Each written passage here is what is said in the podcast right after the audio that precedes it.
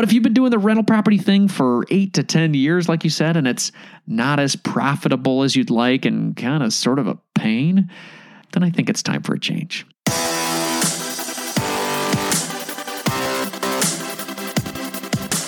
This show is dedicated to helping you strengthen your family tree and live financially free. Welcome to the Marriage, Kids, and Money podcast, everybody. This is Andy Hill, and today we're going to do two things. First, we're going to answer two questions from the Marriage, Kids, and Money community. Second, I'm going to throw down another MKM challenge to get the new year started off on the right foot. This challenge is going to hold me accountable and it's going to hold you accountable. It's going to be fun. All right, let's jump into today's show. First question of the month comes in from Christie from Cincinnati. She tagged me on my Facebook page at Andy Hill MKM. That's facebook.com slash Andy Hill MKM. Here we go. Andy, I love the podcast. I have two questions. How long have you been on Dave Ramsey's Baby Step 7? We are on Baby Step 7, and we have one paid for rental. We are considering selling the rental and just investing in a mutual fund instead. I know you keep talking about buying a rental. Yes, I do. I talk about that a lot. but after eight to 10 years, we are finding it really isn't making as much as we think the stock market could and we won't have to worry about tenants calling with a problem. Oy. What are your thoughts? Christie. Christie, thank you so much for writing me, and I'm glad you're digging the show. I really appreciate you listening. Thank you. And congratulations on reaching Dave Ramsey's baby step number seven. You completed all the steps. Way to go. That is incredible. I am a, a fan of Dave. I'm a fan of his company and all that he's done for our family. He's done a lot. You know, he's very motivational, loved his books. And now, for those of you who don't know what Christie and I are talking about, some inside baseball, who Dave Ramsey is, and Baby Step 7, let me try to explain before we get into uh, Christie's question. So, what is Dave Ramsey's baby step number seven? Dave Ramsey is this financial guru. He's out of Nashville, Tennessee, or Franklin, Tennessee, and he likes to talk about paying off debt and helping people reach financial freedom. And uh, part of his system is some baby steps. And each of these steps helps lead you one step closer to financial freedom. So when you're in baby step seven, like Christie, you are now debt free, which is step two covered with at least three months of expenses in an emergency fund. That is step three. You are saving at least 15% of your income into retirement. That is step four. Contributing to your kids' college funds on a regular basis if if you have kids. That's step five. And then step six, mortgage freedom. You got no mortgage, it's paid off. You don't owe the bank a dime. So, baby step seven is defined by Dave Ramsey and his team as the step when you build wealth and give. This is when you feel extremely secure in your finances and you're ready for the next major chapter in your wealth building journey. So, Christie, let's talk about some options for your cash without the mortgage. You probably found yourself with a lot of extra cash after you pay that paid that mortgage off. Our, our family definitely did.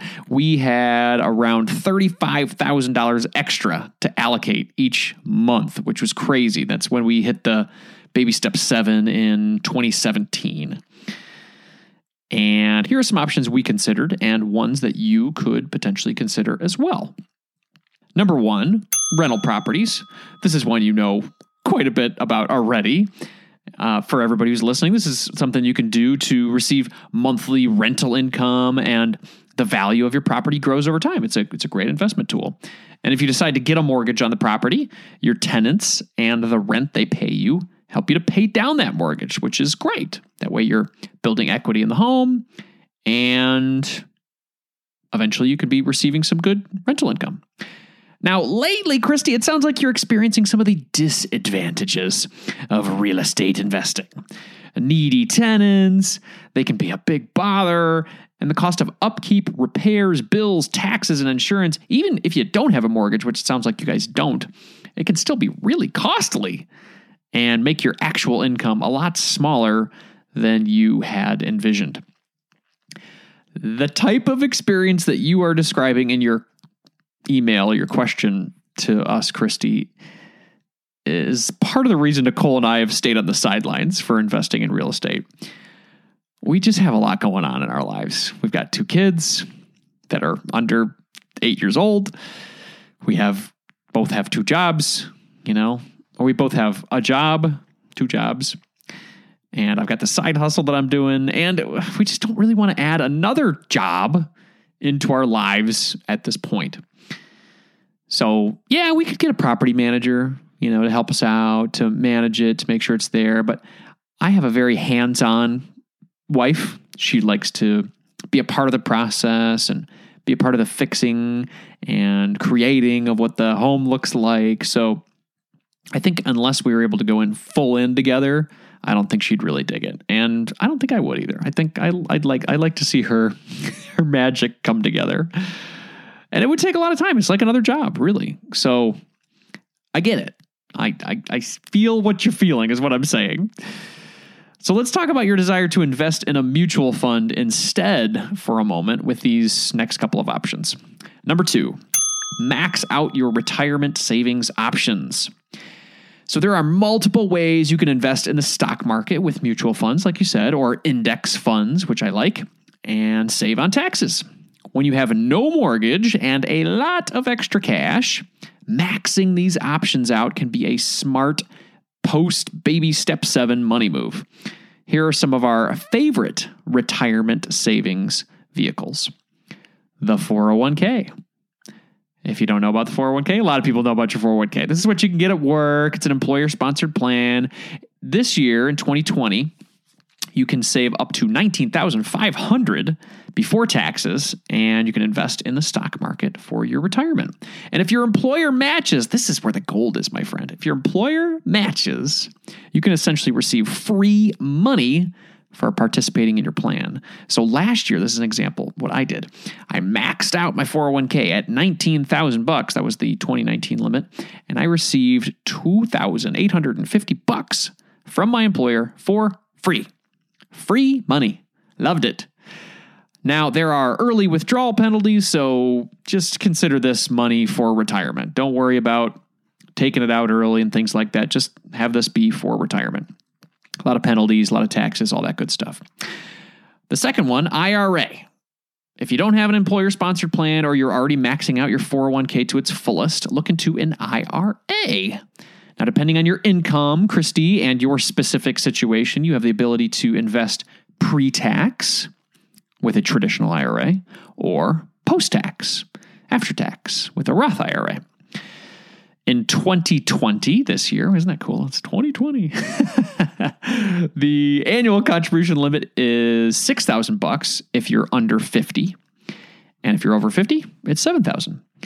Nicole and I have been contributing to Roth IRAs for years now. Uh, recently, we exceeded the income limits, which is awesome. That means we have done well with our income. So we've been investing in a traditional IRA instead.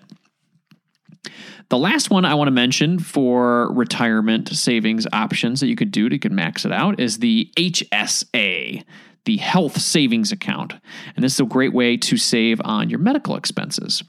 It's a tax advantage account that allows you to save and invest your money pre tax as long as you have a high deductible health plan. That is the key, that is the trick.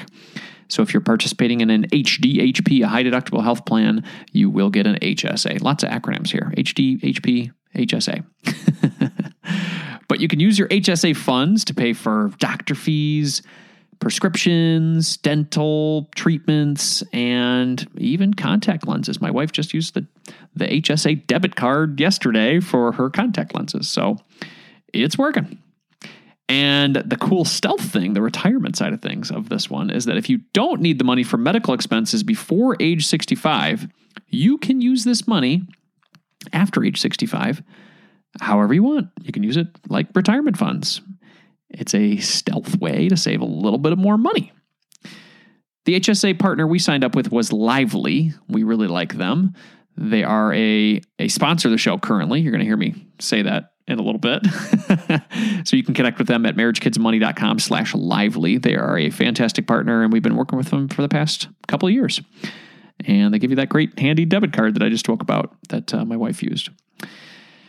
So if you are maxing out your 401k, your IRA, your HSA, that is quite a bit of money and it'll help you save a lot on taxes. So something to consider.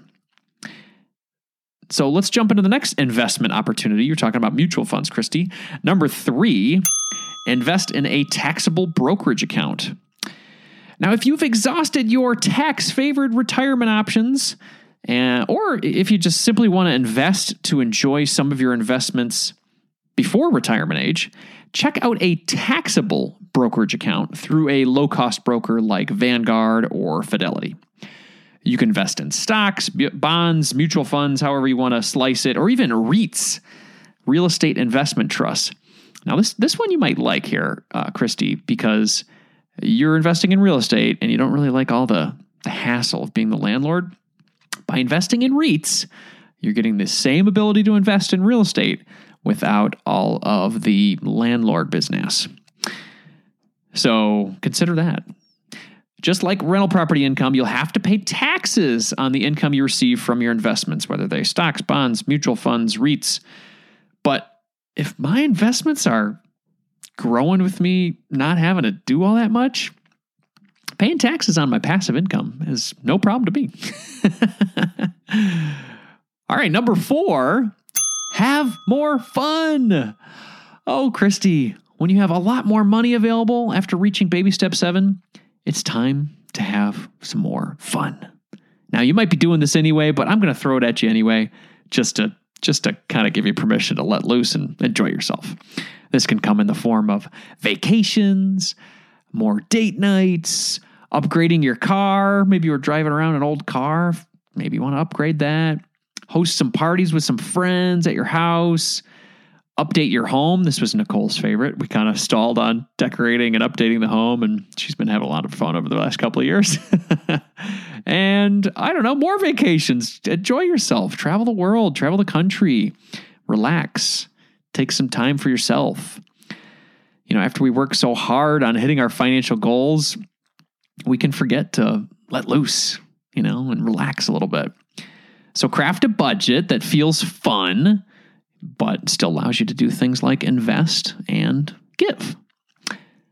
And then the last one here, number five, give more.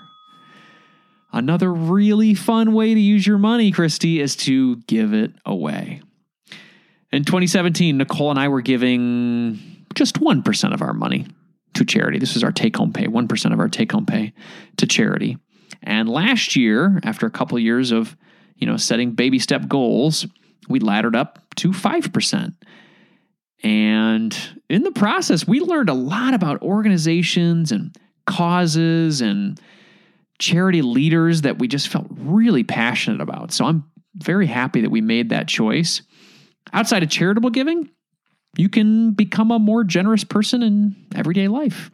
How about giving a hundred bucks randomly to a hardworking neighbor in the service industry during the holidays? That's something we did with uh, a group of about 10 people. And overall, we gave around 820 bucks to our hardworking neighbors in the service industry. It was a little bit more than we did in 2018.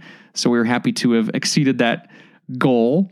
And I hope we can get to a thousand bucks next year when we do it again. But wouldn't that feel great just to kind of give bigger tips and make people smile? That's fun. That's a fun thing to do with your money. Since we achieved the 5% charitable giving goal last year, and we thought that was a lot of fun, Nicole and I developed a new goal for this year. We're going to give away an additional 5% to our family, friends, and our neighbors. So this is going to be in the form of cash, gifts, or just random surprises like we talked about uh, for our holiday giving. I'm actually inspired by my brother Mike, who shows his love quite a bit through giving, and I want to be a little bit more like my brother Mike this year. So, Christie, take stock of how much you are giving. people often talk about all the things that we need to change in this world and man, there, things need to change and in order to make it a better place, right? But you can start by being the change you want to see in your community or in our country or in the world. And that's pretty powerful. So let's recap those five options for your money and baby step seven, Christie. Number one, rental properties, if you want to keep rocking that. Number two, max out your retirement savings options. Number three, invest in a taxable brokerage account. You could do the stocks, bonds, mutual funds, REITs, things like that.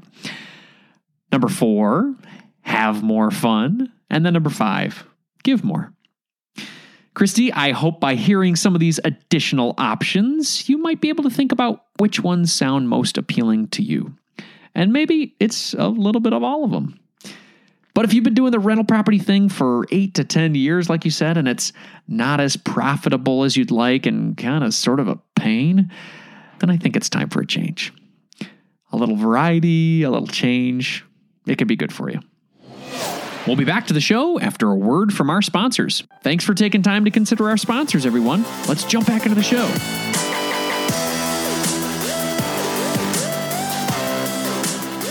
Our second question of the month comes in from Anonymous from our Thriving Families Facebook community. And by the way, eh, you can join our free Facebook community at marriagekidsandmoney.com slash FB group. That's marriagekidsandmoney.com slash FB group. Here's the voicemail. Hey, Andy. My question for you is Should we wait until we're debt free in order to buy our first home, knowing that we'll be renting for at least the next two years? My family consists of myself, my man, and his 14 year old son, and our original plan was to become debt free by August 2021 and continue renting up until his son graduated high school in summer of 2024 and theoretically moved out. From there, the idea was to travel the world and see what speaks home to us before purchasing our first home. Recently, however, both my man and I have gotten new jobs that we both love and are more or less local, so we'll be rooted deeper in our current location. Thus, we've started considering buying a home that will be in for at least the next four years that cost similar to what we're currently paying in rent when all things like PMI are considered. Here's where the first issue comes in, which is time. If we were to purchase our first home, we think that it would be best to do so this summer for three reasons. Number one, our current lease will be over at the end of September. Number two, our son will be moving from middle school to high school, and it will be the best time for a transition such as this, and summer would allow him to help us move. Number three, my man will be past the nine month period for his new job, and I'll be still working at my salaried, stable day job that I've been at for the past six and a half years and will look excellent on paper, especially given that I'd love to swap out my day job with my new job, which is commission based and would take a lot longer and more paperwork to make a case for home buying. Here's where the second issue comes in, which is money. Though we have most of our bases covered insurance and retirement wise, we don't have any down payment saved up, only have $1,000 making up our baby emergency fund, and currently have all of our excess income going towards debt. I qualify for 100% down payment assistance and also have a solid 401k to pull from, though I'm not too keen on borrowing against one investment vehicle in order to pay for another. What do you think? Should we buy a home this summer or stick to our original plan? Anonymous, thank you so much for connecting in the Thriving Families Facebook community and leaving this voicemail. I completely understand your desire to buy a new home right now. You've been renting and you're feeling like the current community you're in is just one you're going to be in for a while. So, why pay rent when you could be paying the same amount of money on a mortgage, right? Well, I want to try to convince you otherwise. I'm going to give you seven reasons why I think you should wait to buy your next home. Number one, zero down payment loans can be dangerous. It sounds like you are interested in going with the 100% assistance or the zero down loan. With that, you're going to be automatically paying PMI, private mortgage insurance. This is an additional cost on top of your monthly payment that can add another 1% to your mortgage. So if you've got a $200,000 mortgage, which seems to be the average right around now, you'll be paying an additional $2,000 per year or $167 per month. Now, another reason that I don't think zero down payment loans are a good way to go is that the value of your home if it goes down, you could be underwater in your home and really stuck if you eventually want to sell. I went through this process with my first home in 2004 and it was horrible. I felt stuck when the housing prices plummeted in 2009, 2010, 2011. I'm, we can't know if it's going to happen again, but you know what? It could. And if you owe 100% of the value of your home and then the value goes down, that could be a really tough position to be in. Number two, little emergency savings can cause big problems. Homes can be money pits. When I bought my first home, I had very, very little savings. And you know what happened? The AC broke, my roof needed replacing, and my basement flooded. And this was all in the first two years of homeownership. so, what did I do? I started borrowing more money to fix everything. This put me in a hole for quite a while. I borrowed on my home equity line of credit, and then when my home was valued at less than I owed, that was even worse. They wouldn't even let me borrow anymore from my home equity line of credit. It was it was a bad place to be in. And I don't want this for you. Number 3. Furnishing a home can be costly. When you buy your new place, you're going to want to furnish it and make it feel like home.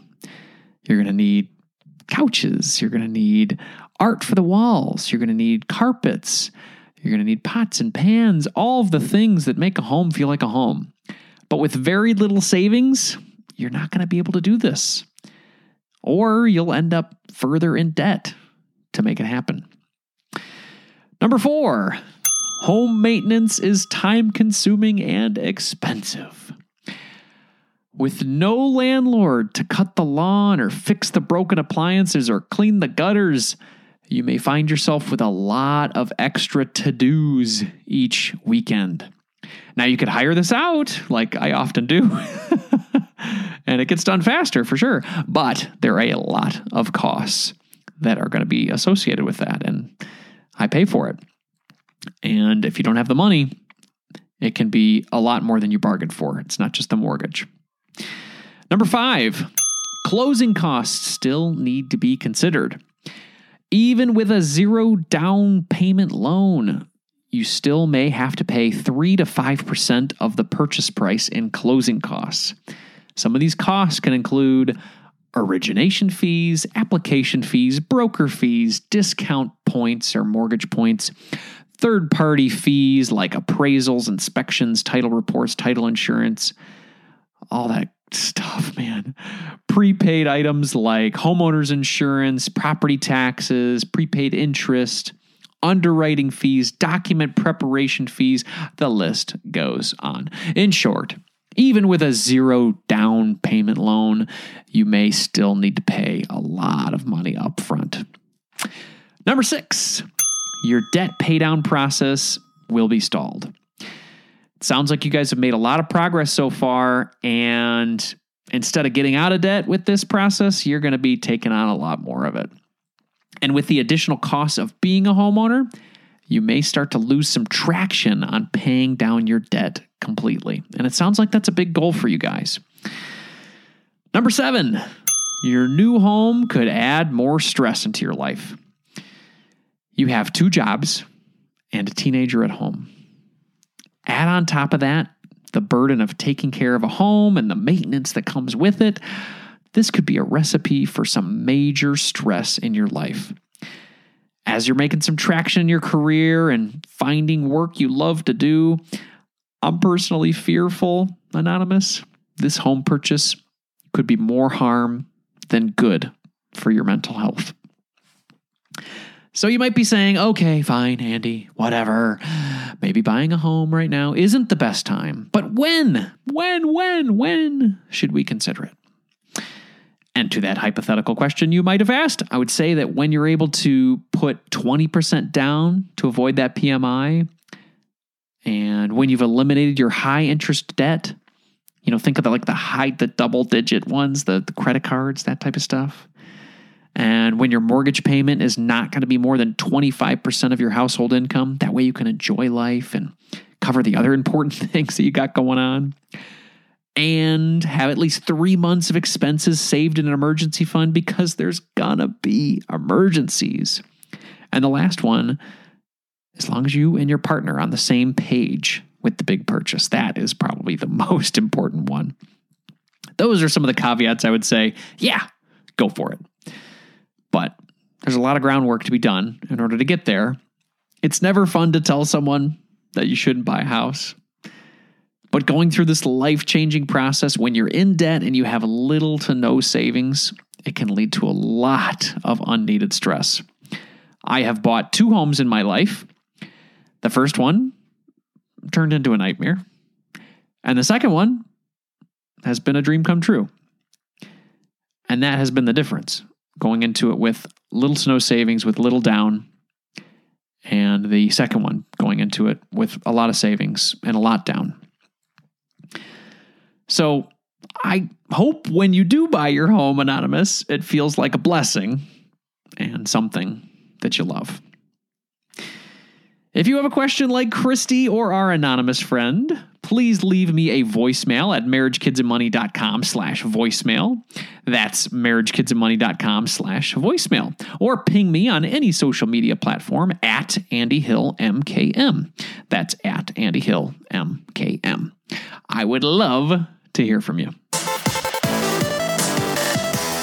I'm all about self improvement, so let's bring on another MKM challenge. With it being the first full week of the new year, my friends, I was hoping to set some goals together. Some financial goals, some family goals, or just generally self improvement goals. And I'm a big believer in sharing your goals with others. That way, you feel more committed to making them come to life. So here's my challenge to you I want you to write down five smart goals for the year and share them in our Thriving Families Facebook community. Again, that's at marriagekidsandmoney.com slash FB group. And if you're not on Facebook, ping me at Andy Hill MKM on Instagram or Twitter and share your goals with me. So, what do I mean by smart goals? Well, let's go through S M A R T. Wait, S M A R T? Yes, S M A R T. S, specific. M, measurable. A, achievable. R, relevant. T, time bound. Okay, so that's the acronym, right? So let's give you an example of like a like an unsmart goal. Here you go. I want to improve my money situation. Okay, that's that is unsmart. So let's do the the smart version. Here's a smart version. I want to save $5,000 in my emergency savings account by the end of December. That's smart. Okay. That's specific. That's measurable. 5,000 bucks. That's measurable, right? Easy to track. Achievable. Well, you got to decide if that's achievable for you. Saving 5,000 bucks. If it's 2,000 bucks, 10,000 bucks, decide what's realistic for you. And then relevant.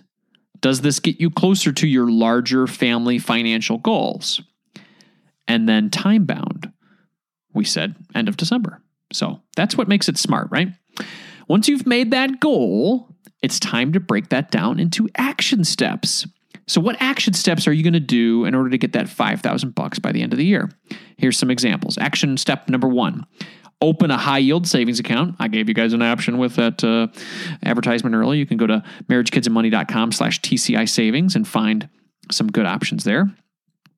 Action step two develop a budget to ensure you have enough money set aside each month to reach your goal. Action step three set up a recurring automatic deposit of 420 a month. Action step number four assess your balance midway through the year and adjust as needed. So set a little calendar notice in your phone that says, see how you're doing on your savings goals and if you're over, you're under, whatever, adjust as needed at that point. And then action step five, achieve the goal and celebrate. so it's as easy as that. Well, it's I guess it's not easy. It's simple, but not easy, right? Otherwise, I guess we'd all be rich and happy and, and all that good stuff. But it's the action that's the trick, right? We can set these big goals. It's putting the action under them to make them come to life. All right. To get you motivated and to be a good good example of, of sharing, because we're talking about sharing, here are my five goals for the upcoming year. Number one, make $50,000 through my side hustle by December 31st. Number two, give 5% of our take home pay to charity and 5% to friends, family, and neighbors by the end of the year. Number three, achieve a net worth of $1 million before my 39th birthday. Number four, meditate with the Calm app at least three times per week. I have been loving it and I want to stay consistent with it. So that would be a throughout the year deal. And then the last one, number five, have at least one one on one time or one date night with each member of my family. So a date night with my wife and then one on one time with my kids for each month of the year. So those are my goals. Now I need to set my action steps for each of those goals. So that's my homework, right? I'm going to work on that. Now I want you to join me in this fun challenge. So if you're looking to get some ideas for financial improvement opportunities in the new year, here is a quick list of ideas. I'll go through them real fast. Number one, get term life insurance. Number two, complete your last will and testament. Number three, develop your first budget. Number four, pay off your last credit card debt. Number five, increase your 401k contributions at work. Number six, open a 529 account for your kids for the college savings. Number seven, track your net worth for the first time to see where you stand and then you know track it throughout the rest of the year. Number eight, look into an HSA for future healthcare expenses. Number nine, save up 5,000 bucks in an emergency savings account. That was our example. That's a good one too. and then number 10, read five personal finance books to increase your knowledge and money savvy. Now, obviously, you'll have to choose the goals that make sense for you. If you've done all these things, that's fantastic. You're going to have to choose some other ones, but I thought I would just rattle off 10 of them to give you some inspiration. So, who's in? Who's going to join me in creating five goals and sharing them? Are you going to join me? Yeah, you. You the one listening right now, you. Go to marriagekidsandmoney.com slash FB group to post these in the Thriving Families Facebook community. And if you're not into Facebook, no big deal. Ping me at Andy Hill MKM on Twitter or Instagram to share your goals for the year. This way, we're holding each other accountable. I hope this challenge helps you guys have a great, great year. As a quick reminder, everybody, this show is for entertainment purposes only. Be sure to seek out a professional for your specific financial situation.